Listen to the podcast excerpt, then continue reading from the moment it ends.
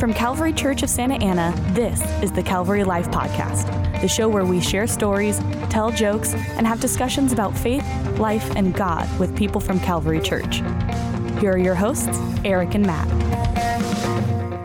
Well, hello, everybody, and welcome again to the Calvary Life Podcast. I'm Eric Wakeling. And I'm Matt Davis, and today we have a very special guest. Her name is Mary Jane Edwards. Say hi. Hello.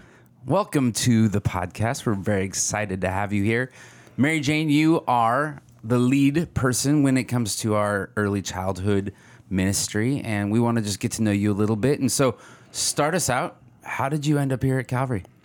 Well, at the time, uh, my fiance was working down the street at First and Tustin. There was a little restaurant called Cinnamon Productions. Yes, I remember Cinnamon Productions. That place was delicious. Yes, I was. Uh, I hold them responsible for at least twenty pounds. At least, at least. So good. So he's working there, and we had been looking for a home church and kind of church hopping, trying to figure out where home was.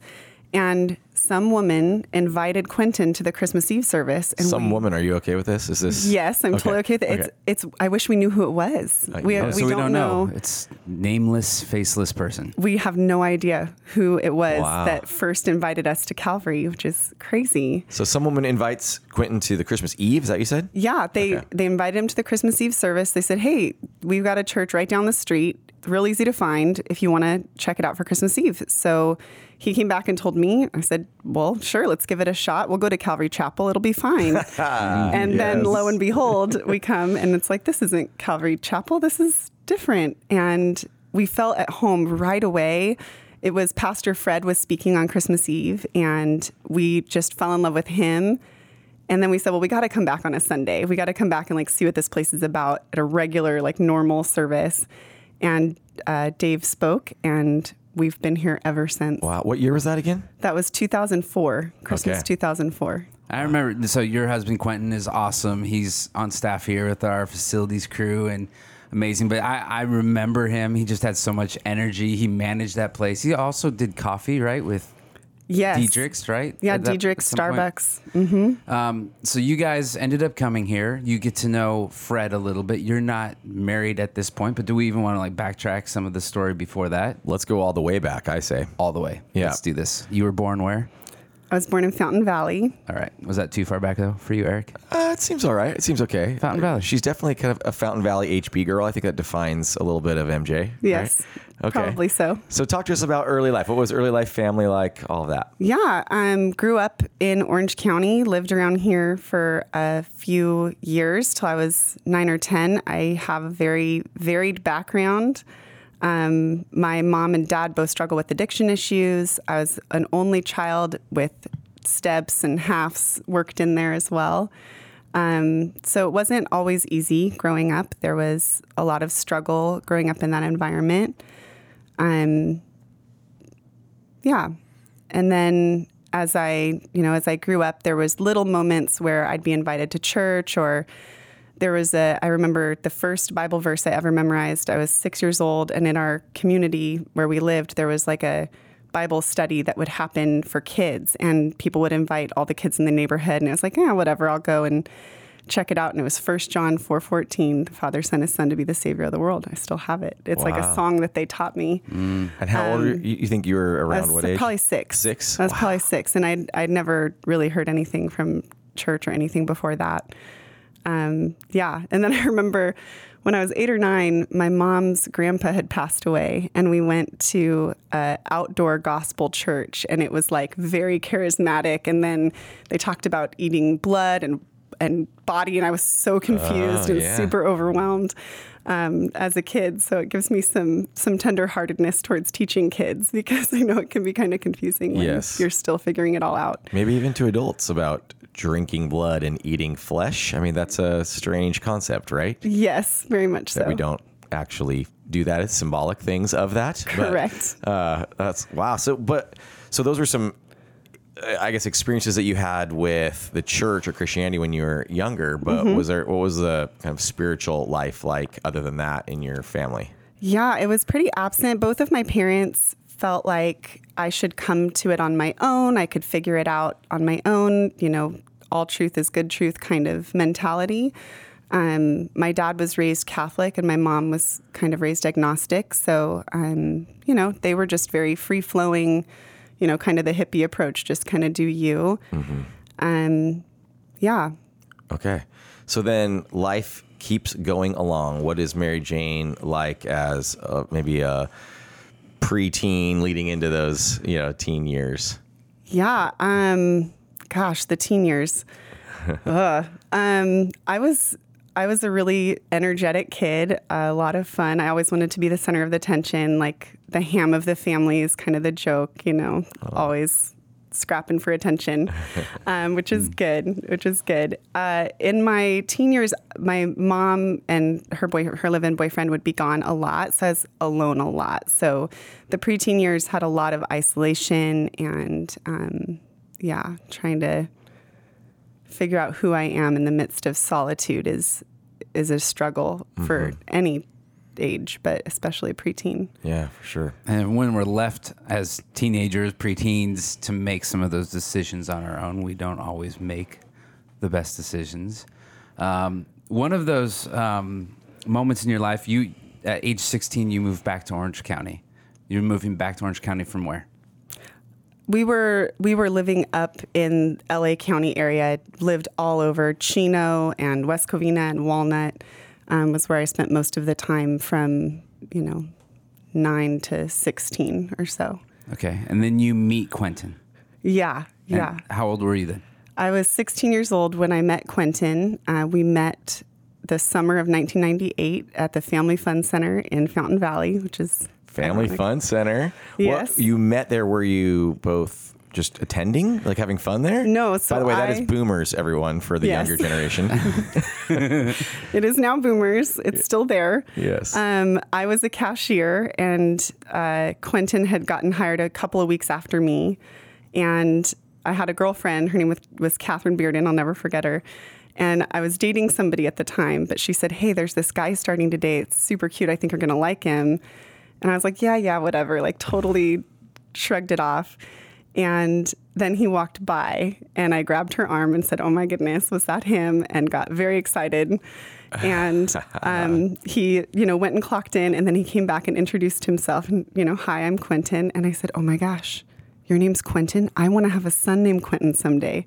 Mm. First words out of my mouth to my future husband. Whoa. Which is and it didn't kind of freak him out, or did it a no, little bit? Then? I, I probably did in the moment. It probably freaked him out in the moment, but then he asked me out three times before I said yes. So it didn't scare him too bad. Could I get a sense of your guys' style then? What are you looking like at this point in your life? I mean, is this some sort of punk rock look? Is this kind of like. Wa- uh, was he bald at that was there- point? yeah. Yes, he was already shaving his head. which- Really? Yes. 16, yes. 17 years old. Crazy. Yeah, he's only grown his hair out once since I've known him. So Wow. he's had a shaved head most of the time. Yeah, he's he still looks the same in my mind. Um, Let's get to you then. Yeah, I mean, I may have had like Doc Martens and red Dickies pants. Yeah, okay. you know, that's what I was there might have been there might have been some of that. And like eighth grade, ninth grade was more like I shaved the bottom half of my head or like did the like braids everywhere, like offspring. You know. Off- yeah, okay. Yes. That makes sense. I think Yeah. offspring is helpful to me. And for those of you in our listening audience that don't know what that means, Wikipedia. There you go. yeah, Perfect. well, yeah. Just Google it. Pop, pop punk 90s, right? Yeah. Yeah. Yeah, basically. Yep. Um, all right. All right. So then you and Quentin are, are hanging out and, and that's going along. And then what happens with that next? Oh yeah. So um, obviously we weren't walking with the Lord um, because we ended up getting pregnant. At s- I was 17. Um, so it was my senior year. What's what goes through your head when you get the news then? So when you're 17, senior year. Um, terror, fear. Like, what am I going to do? How do I respond to this? And for me, with you know, growing up in my home situation and just where I was, even at that age, I didn't know how to bring up that conversation with my parents. I didn't know how to bring up that conversation even with Quentin. So I went into hiding, and um, What does that look like? Oh thankfully overalls were in. Um, Like, so physically hiding. physically Physically hiding my pregnancy from everyone. I did not even tell my very closest friend, closest cousin. Nobody knew. Um, and then so this is spring of 99 when we get pregnant. And then it wasn't until December 15th of 99 that anyone found out. So wait, that that's far. How, how far into the I was eight and a half months pregnant. Okay, that's a, I, that was a lot of math for me, but Yeah, that, I mean yeah. that so nobody knew. No one, just me. Yeah. No one. Not one person. So Not you, Quentin? not Quentin. Are you not showing that? Oh, I like- was very much showing. I was very much showing. Um, and I, you know, I didn't know how to bring up the conversation, but I also wasn't like super trying to hide it. I mean, I'd hide my stomach, but I was not asking for certain feminine products. I was complaining about heartburn. I was complaining about getting heavier. I just felt so lost by how do you And no just drop engaging. that bomb on somebody, you know? Right. Um, so yeah, that was, it was really tricky. Were to, you and Quentin still dating through this point? or Yeah, you- so we were dating until May. Um, so I was pregnant in March. We were dating until May, and then he was going to not finish high school, and that was kind of my excuse. So I broke things off with him. And then um, I remember the date because December 15th, my stepmom had asked, finally, are you pregnant? And I just broke down in tears and said yes. And I had a plan for what I was going to do. It wasn't a good plan by any means. Um, but yeah, that's when it all came out. And I, I do want to share one story. Um, it's an amazing, impactful moment in my walk with God. Um, I was driving a station wagon and I was trying to figure out what do you do with this choice? You know, there's keep the baby, raise the baby, and be a mom. There's consider adoption, and then there's abortion. And it was, man, how do I, you know, 17 years old alone make this decision? It was crazy. Yeah. And so um, I remember. When is this happening though? Like what month? Oh, this is this is probably May or June. Okay. So uh, it's still on. pretty early on in the pregnancy. And I went and I drove to Planned Parenthood in Huntington Beach, and I was parked outside, and I hadn't prayed in like two years. And I threw out the fleece, and I said, God, if you don't want me to walk into this building and consider this this path, just make me leave. Just shut the door and make me leave. And to date myself, the, my pager went off. And it was my dad saying that I needed to come home. And I took that as a full engaged stop from the Lord, saying, This is no longer a path for you. Wow. So abortion became not an option and was off the table. So, Wow. I mean that's huge. yeah. What what was even just some of your thoughts with? Uh, there, there's something about being in a Christian family, Christian context, and you get pregnant, but your family's not entirely set up like that whatsoever. Is there fear of what they're gonna do? Not not from a religious, but like even a shame that's attached to that with your family, or is it just you don't want to break the news? Like, what does that look like? yeah, I didn't I didn't know how they would respond. I didn't know how I would be received. I didn't know how to bring it up. It was just lots of fear and confusion and um, you know, we didn't really have a foundation for me to trust in as I was trying to navigate kind of these bigger decisions. So I'm trusting this, the mind of a 17 year old to fill in the blanks and to come up with the answers. And, you know, thankfully God met me in that place and closed that door. And um, so December 15th, to pick it back up, Yeah.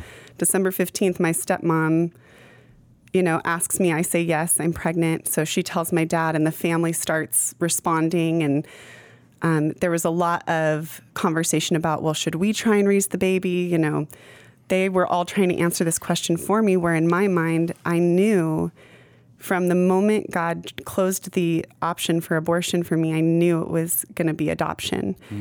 I wanted, I've always wanted to be a mom since I was five years old. I wanted to be a mom, but I wanted to be a good mom. And I felt like I couldn't have offered that at 17. I didn't know how to do anything at 17.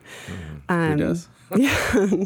So, um, yeah, it, it was clear for me that adoption was the path. And when my family was responding with like the, what do we do? It was like, no, we're doing this. Like we're going to pursue adoption. And I Did you have to make your voice known in that? Like, was there a moment where you had to sort of, I'm here, I have to make my voice known that this is what we're doing? Yeah, well, when it when they started like calling the family to like gather supplies, like we need a stroller and we need a car seat and we need a crib, it was like, Yeah. Hold whoa, on, hold on. whoa, whoa, whoa. Um, I don't, I don't. That's not our plan. That's not my plan.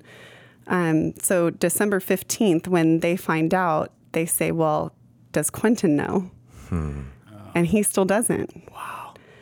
So, talk about timing. His 18th birthday is December 16th. So I tell I tell my family, you know, he's turning 18 tomorrow. Can we just give him a day? Like, Yeah. it's already been eight and a half months. Can I give him his 18th birthday and just let him be carefree for one more day and then, you know, lower the hammer December Yeah. 17th? Um, they did not like that plan. So my stepmom called his dad and let them know the news. And um, On his birthday or the, day, before, the day before his 18th birthday, it's quite a surprise. Wow. Welcome to adulthood. Yeah. Yeah. Yeah. Um, so, you know, I had feared my parents' reaction, but then, you know, there was this also, even though I hadn't been dating him for a few months, there was this, well, crud, how's he going to respond when he finds out that I've not told him and it's been all this time and lots and lots of fear. So he reached out and he said, I want to talk to you. So, talked to him on the phone. And I was expecting lots of wrath, lots of anger, worthy, deserving. Um, And the first thing he said is, How are you? He said, I want to see your belly. And it blew my mind that anyone could respond in love when I felt like I was deserving of wrath. And that that was a very transformative moment of me trying to understand God's love. It was like a, a glimpse of what it's like. It it definitely endeared me to Quentin all the more. And yeah, he's just an incredible human being, and he should not have responded the way he did, but out of love, he did. So um, my aunt connected me with a family that had recently adopted a daughter, and she said, like, I don't know what you're thinking. I don't know what you want to do. And I had been to a couple of agencies, and I was so confused. You know, I'm still 17, and I've Right. got two weeks before this baby's coming out of me. Like, I got to figure out some stuff. I was feeling the pressure. And I remember asking Quentin what he thought. He was on board with the adoption idea. He he said that he'd be on board with it, whatever I chose, which is very generous. So he said, I give you like full permission. You pick the family, you make the decisions, and I will support you, which is very, very generous. So I talked to this woman who lived in Pittsburgh, of all places, who was friends with my aunt.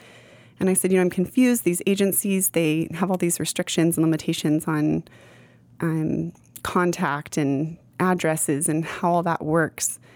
And she said something that really changed my perspective about kids. And she said, There's no such thing as too much love for a child. And if you want to love your child, even though it's growing up in another family, you have permission to do that. That's okay. And It hmm. was like, oh, you know, revolutionary idea to 17 year old me. Yeah. And I hung up the phone and then I picked it back up and I called her and I said, I think you should adopt this little boy. Hmm. And two weeks later, she did. Wow. Now Quentin is part of that. Is he there and on board? And Yeah. So when we, um, when I went into labor, we called the the family, and the mom flew out to be here. So um, the baby was born December 29th, and that evening, the mom got there. His mom got there. And I wouldn't hold the baby. I wouldn't let anyone hold the baby except for like nursing and doctor staff until she got there because I wanted her to be the first one to hold him. There was something in me that knew I needed to see the baby in her arms to like finish the loop. Mm-hmm. Like I was a very attentive nine month babysitter, and now this child is with its mom. Mm-hmm. And that was like how I made it make sense in my mind. Mm-hmm. So it was a really cool moment getting to watch her hold her son for the first time and then watching Quentin hold him. And then I got to hold him. Wow. So it's a very special moment. Hmm. And then you, can we know his? do You want to say his first name? Is that okay? Yeah, his Okay. name is Patrick. His name is Patrick. And Yeah. so, were you? Have you been able then to give that love that you like? You know, all that love that he could receive. Have you been able to be in contact with him? Yeah, I have not spoken to him. I haven't seen him since he was three days old, but Okay. I've kept very close with his mom. And I've Yeah. always felt like I wanted her to know what he was ready for, know what he needed. And he's always known he was adopted. His sister um, is also adopted, and that's something that they talked about openly in their family. But I never wanted him to feel pressure to have a relationship with us, for us to be a part of his life. I didn't want to force visitation or anything like that. I just wanted him to grow up and kind of be a normal kid. Hmm. And Quentin and I and all of our extended families, we're hopeful that someday we can have a relationship with him. But at the same time, we just want him to be happy and healthy and do his own thing. And it's not mm-hmm. about us at all. Yeah. So, yeah, which is, in, as you, in your words, that is incredibly generous of you. Uh, I think it's probably the most generous a person can be, right? When you think of adoption and giving your child to another person for adoption, that's a beautiful thing. I think. thank Um, you. Do you? How are you now with that? I'm good. Okay. Yeah, Good. You know, I just don't know how. What's that year? How many years later are we? How old is Patrick now? 19. Nineteen. Okay. Yeah. Yeah. So it's been a it's been a long while and you know, we we're thankful for the family that we've created. It's bizarre that we ended up getting married. Like Well, yeah. we that shouldn't have worked out. Right. You know, it shouldn't have worked out with the way we got started. Um so yeah, it, It's it's cool. good. Do you have any thoughts just for young girls that this, you know, get them, you know, that are in this situation that you were in at 17? You know, have you just have any thoughts for them or uh, to others of how to treat that girl, you know, even? Yeah, I think um, for girls that don't know how to start the conversation or that get into a situation that they're not sure how to respond to, I would say that there are resources beyond your family of origin. If that isn't a safe place or that isn't a place where you feel comfortable even um, being that kind of honest, but to seek that out, to find people that are safe and to say that, you know, whatever is going on in your life, to be able to be honest with that, I think is good. Yeah, that's huge. Like we work with here at Calvary with a place called Obria, right, which um, gives support and, and other things like that to to those young or older, wh- of whatever age, women that are in a position to make those decisions. I know. So, wow. So then your story continues. You move out at 18, right? Yeah. And then where's it? Where we go from there? Yeah, so literally one month after I gave birth to that little boy, I moved out on my own to a very horrible apartment in Costa Mesa by OCC. Moved in with a couple of friends, and um, I spent the next three years numbing pain and partying and doing whatever I could to distract myself from, you know, the kind of harder things that happened in childhood and teenage years. Um, and obviously, the pain of, of parting with a child is something I also had to process. So, um, yeah, 18 and 19 were real rough. They were real rough years. But at 19, um, Quentin, again, had um, encouraged me to go to counseling and said, you know, I think that you could work through some stuff and it'd probably help you a lot to go and talk with somebody. Are you friends? Are you dating? Oh again yeah, at this yeah. point? Okay. So no, no, no. We we got back together on Leap Day 2000. So it was just two months Couple months after later. giving birth. Yeah. wow, leap day. it's so ridiculous. I know. I know. I But know. that's amazing. Okay, so you got back together like two months later, and then you're together, and you're both going through this kind of party phase. Oh yeah, right? for sure. And Yeah. he he moved in to the apartment probably 18 and a half, 19 somewhere in there. Gotcha. He moved in to that same apartment with me. And yeah, we we were both just a hot mess trying to distract ourselves from the pain of life, not Yeah. having a source to go to Mm-hmm. other than bad sources. It it looks like a hot mess now, but does it feel like a hot mess then? No, it felt like normal then. I mean, you know, I have parents who have addiction issues. So to me, that world was commonplace. It wasn't abnormal. Yeah. And when does the tide turn then for you guys? What what changes? How do you bust out? Or does something bust in to kind of tip the scales for you guys? Yeah. So um, I was I was going to counseling because I was sexually assaulted when I was 14. Um, and through that process, it was actually through state appointed counseling service. And for victims witness, they're not supposed to talk about religion. It's supposed to be very focused on the crime that happened.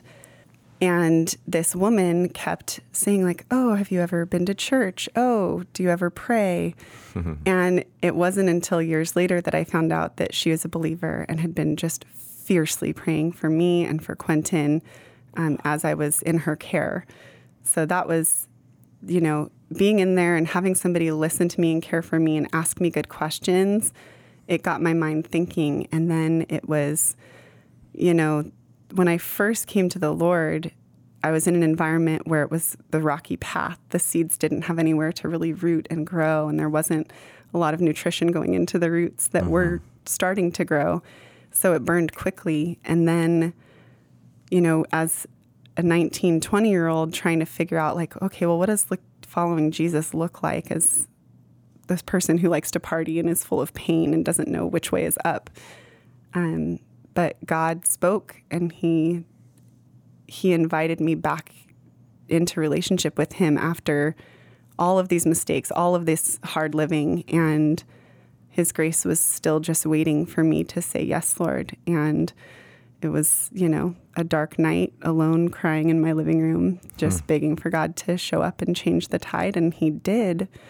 And then it was, oh no, now what do I do? I'm living with Quentin and he's not a believer. And, you know, all my friends are partying. And yeah, it was a big, it felt like a big tangled knot to have to continue to unpack. So here I'd been in therapy, you know, mm-hmm. unpacking so many things and then having to go back in and unpack more, figure out what that looks like. So then, so what happens next? So, um, I don't know, like what, I'm on the edge of my seat. exactly. Me too. Which way? Let's choose your own direction. Yeah. Sure. Yeah. So at 21, um, that's when I recommitted my life to the Lord. And I, you know, was reading scripture and talking to Quentin, and he was super confused by everything that was going on. Um, Because are you just were you cold turkey then? Just stop partying, or are you kind of little of little of this still and that at that point? You know? it was pretty cold turkey. Yeah. So is he looking at you like, what? What are you doing? Why are you not participating? Let's yeah. say? Well, and I think that, you know, there's a part of it that he knew he wanted to clean up and, you know, Mm-hmm, he wanted to live a good life, a right life too. So I think we were both ripe for that change. Um, God knew what he was doing with his timing. Yeah. So I recommitted, and within, I'd say, six or seven months, Quentin came to faith in the Lord. Hmm. Um, so we got engaged shortly after that at 22, and we were married in Samsvik when I was 23. Oh yeah. So how old are you when Cinnamon Productions Christmas Eve happens? 22. Okay, twenty-two. Yeah. All right. Wow. Things just started happening incredibly quick then. Yeah. So now you guys are coming to Calvary. Uh, you're growing in the faith, and then you start serving. Yeah. What, what, age group? Uh, I started serving with three and four year olds under Tammy Stewart. Yeah. And um, yeah, the joke is that I've just never left. I started serving and I just never left. It's true. And then Quentin uh, even joined you. yeah, I have a picture of us from Sunday school way back when, and uh, he was dressed up as Moses, and we made a coffee filter beard for him to look, you know, more biblical or something. That's awesome. Yeah. it Actually, I actually got my start in ministry with a, a two and three year old class at my church. That you know, so as a volunteer. So hey, mm. great. how about how about you, Matt? Eric, I think we'd like to talk to you about serving in the nursery. A little Yeah, bit. okay, See there if you you go. still got that touch. Yeah. I was in a synagogue, Torah school.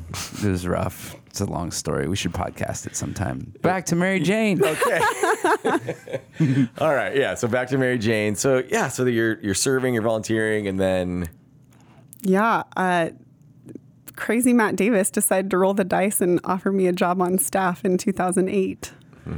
Yeah. And that was a tough decision. That was a really tough decision. I was working at a law firm. I had a cushy job. It was right in my wheelhouse. Making And real money. Yeah. Yeah. Yeah. And then uh, I remember you asked me a question that I know you don't remember asking me. Um, but you said, What are you willing to sacrifice to go into service to God? And wow, I that's said that. That's insightful. I know it sounds like a like a big missionary moment. Like this is when I decided to become a missionary, or like Jim Elliot or something. Yeah, that. yeah, yeah. I, I just don't feel like I'm that wise. Something a spiritual director would say to you, or something like that. Are you sure it was me? it was you. It was in the hallway of the C building. And it was just a a quick run in, but it was a very impactful question. Wow. Like we went home and like prayed and fasted over that question. Wow.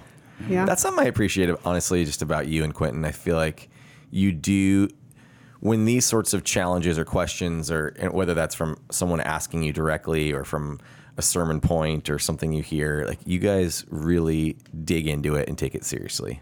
Yeah. I don't think everybody does. So like I think it's amazing how you do.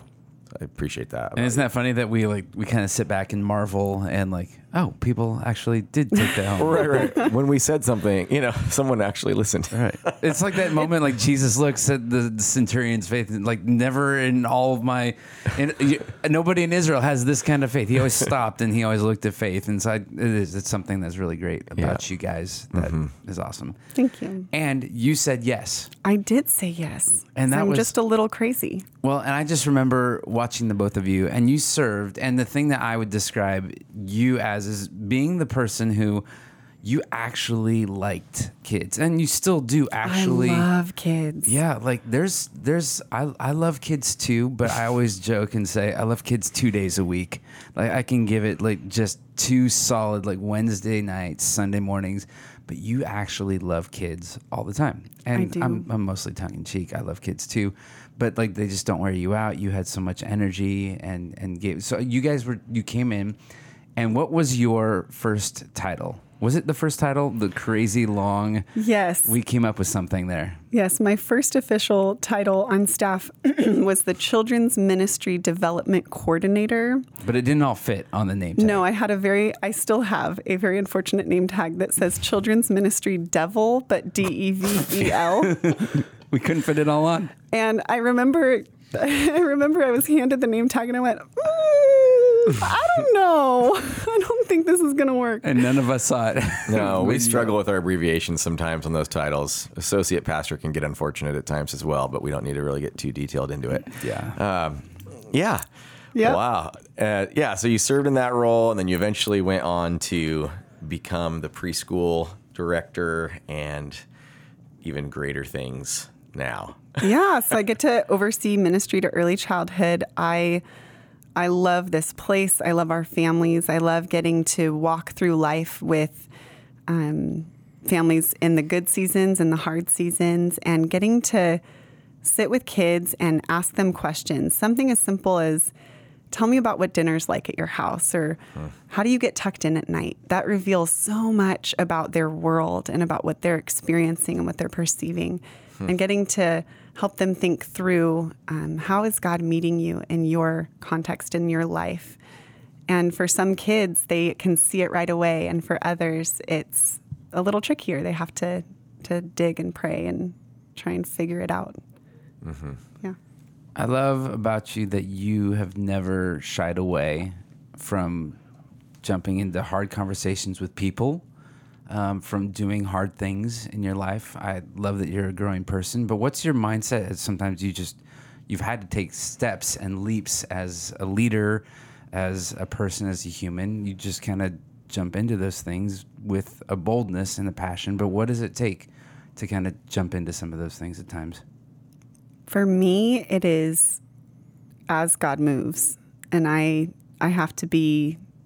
I'm I'm very cautious, and I'm careful to take big decisions to the Lord and to really chew on them and like fast and pray and really consider what it is God might want me to do or how God might want me to respond. And I'm finding even as I, you know, go along in ministry and as now a parent and a wife and you know everything with life, I'm finding more and more that that abiding and staying connected to Jesus is critical for me to feel like I have any amount of success or strength or ability in any of my roles.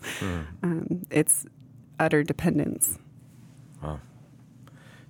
Share with us you, you, uh, a story of just maybe something from from preschool ministry or one of your volunteers or just Oh yeah, I've got lots of ministry stories. um, one of my favorite prayer moments with a kid is, I remember there was we, we were you know it was after kind of the Bible time and we were having some time to pray, and a kid came up and we had um, symbol prayers. So there was a heart or a, a book or a, a girl or a boy, and you could bring them up and say, "This is what I want to pray for," and kind of explain what that symbol represented for you. And this little boy brought me a boy and a girl. And I assumed it was mom and dad. That's like most prayers from preschool age kids are always about family, always mom and dad. And they brought this little boy and, or the boy and the girl, and I said, okay, well, who do you want to pray for? And they said, I just want to pray that Adam and Eve wouldn't eat the fruit. and I was like, man, that's a great prayer. That's a great prayer. So good. or when they pray, you know, I just want to pray for the whole world. And then I realize, like, oh gosh, their Jesus is big enough for them to just say, I'm going to pray for the entirety of the world in one Yes. sentence. Um, those are really special moments. I, I really have an incredible um, vantage point to see God at work in children's lives and families' lives and in the lives of the volunteers here at Calvary. Um, we've had some amazing volunteers over the years. We have a great team now. Um, Shanti Ernst. She has been serving for almost 25 years in our preschool kindergarten classes. She was in junior kindergarten for a long time with a woman named Nan Seaman. Some people may remember her. Yeah, Nan was great. Yeah, she's great. Um, and Shanti has been so faithful. She serves every Sunday. She brings in costumes and games and just she makes Sunday school so much fun for the kids. And after all this time, she's going to be relocating to Texas. So I'm sad for that. But she's just been a pillar in our team and a really awesome, awesome volunteer. She's really good at not only caring for the kids and the families, but also caring for the teens in her room and the other adults she serves alongside, and even wanting to, you know, pour into me, which is crazy. It's like, no, I want to serve you. And she's just a very sweet, sweet woman. It's a great uh, testimony both to her and her commitment to the Lord, but also I think to some of the environment that you've helped create down there of a place to serve, right? And so I know you probably We- won't take that, but We try and keep it fun. And the kids, Yeah, Calvary yeah. has the cutest kids on the planet, There so it's go. pretty easy sell. and full circle personally, yeah. And then you guys have your two little boys. I just don't know, you know, as we were talking through your whole story Yeah. and just kind of what God did in you, especially when when Quentin was born, right? Where um, it, just a moment or anything in there for you. Yeah, when um, so we have Quentin the second, not to confuse anybody. So Is that a, is that a hard thing living in a family with kids, people, two people the same name? no, because we don't usually use names. It's like everybody has their nickname or pet name. Because we know. always say Q1, Q2, but Yes. is that is that how it goes in the house? Like we I do that at home a little bit. Some of some of the family calls my husband Quen and the little one Quentin. So Oh. that's a fun distinction. But I was wondering, like George Foreman, that must have been crazy. But anyway, yeah, Yeah, yeah. Q2, it, he gets that a lot. yeah. Mm-hmm. Um, but I think that because I was a birth mom and then having a kid of my own, there was definitely some wonky moments that I had to to navigate through realizing like, oh, I don't want to go on a date night and leave my child because I'm having issues leaving my child Right. and having to sit in that and unpack that a little bit and having very patient husband and very patient extended family who, you know, are saying, no, leave us the kid and go have fun. And it's like, oh, I'm trying. I'm trying. That so makes sense, though. You know? yeah, yeah. So we went on our first date night when he was six months old. I've gotten better. Now I'm ready. Now I now I can go out a little bit. Get bit me more. out of here.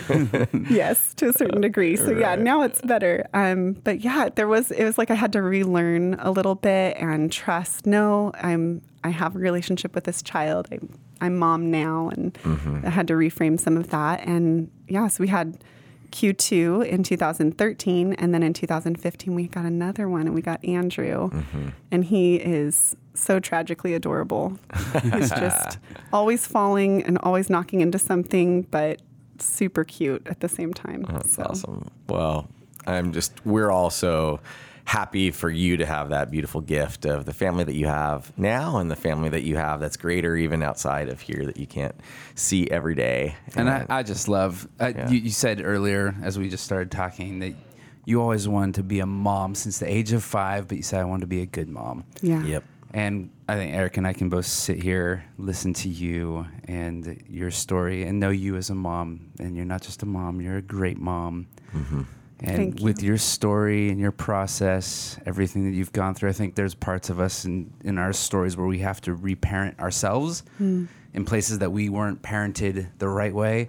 So you're not only a good mom to your kids, but you are reparenting yourself in all the right ways. And that's not an easy, it looks good on the outside, but it's a hard, hard process and knowing that. So we love you, we're proud of you, and we're thankful that you're here, that you're not only part of the church community, but you're on staff and you're helping to shape and form for other people in their lives. Thank you. Yeah, I love I love being here. I love um, how encouraged Quentin and I get not only by you know just being on staff, but really our church family is incredible at um, circling the wagons when they need to be circled and calling stuff out when it needs to be called out and just loving us well in the midst of life's ups and downs. Mm-hmm. It's it's really incredible place to be a part of. That's great. And so, to all of you listening to this, I know that you must be inspired by Mary Jane and her story. And I hope that you really feel blessed that you have a person like this, incredible woman of God, serving here and serving your children so faithfully and, and you as well. So, thanks for sharing, Mary Jane. Uh, we're happy to have you. Thanks, guys. Thank you. Thanks again for joining us on the Calvary Life podcast. If you enjoyed our show this week, don't forget to rate, review, and subscribe to us on Apple Podcasts or wherever you're listening. If you want to learn more about Calvary Church or share any of your thoughts, check us out on our website at calvarylife.org or find us on one of our social media accounts. We're on Instagram at Calvary underscore church, Facebook at Calvary Church of Santa Ana, and Twitter at Calvary Life.